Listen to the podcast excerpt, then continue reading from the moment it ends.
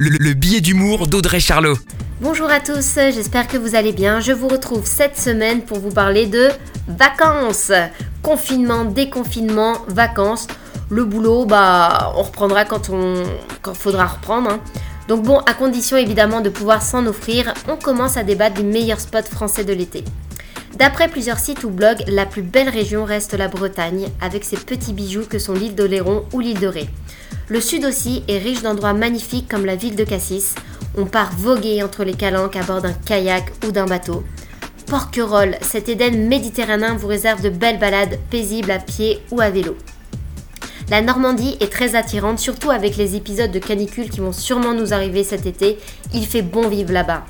Les falaises d'Étretat en Haute-Normandie ont depuis toujours inspiré les artistes comme Claude Monet, célèbre peintre. Le Mont Saint-Michel, évidemment, c'est un site classé sur la liste du patrimoine mondial de l'humanité de l'UNESCO.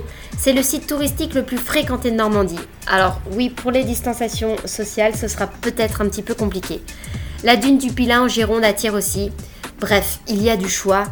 On a tous ce grand besoin d'évasion, de nature, de respirer le grand air. La France est indéniablement un très beau pays en termes de richesse et de paysages. Alors explorons-la. La, chronique de Charlot, à retrouver en podcast sur itswanradio.com.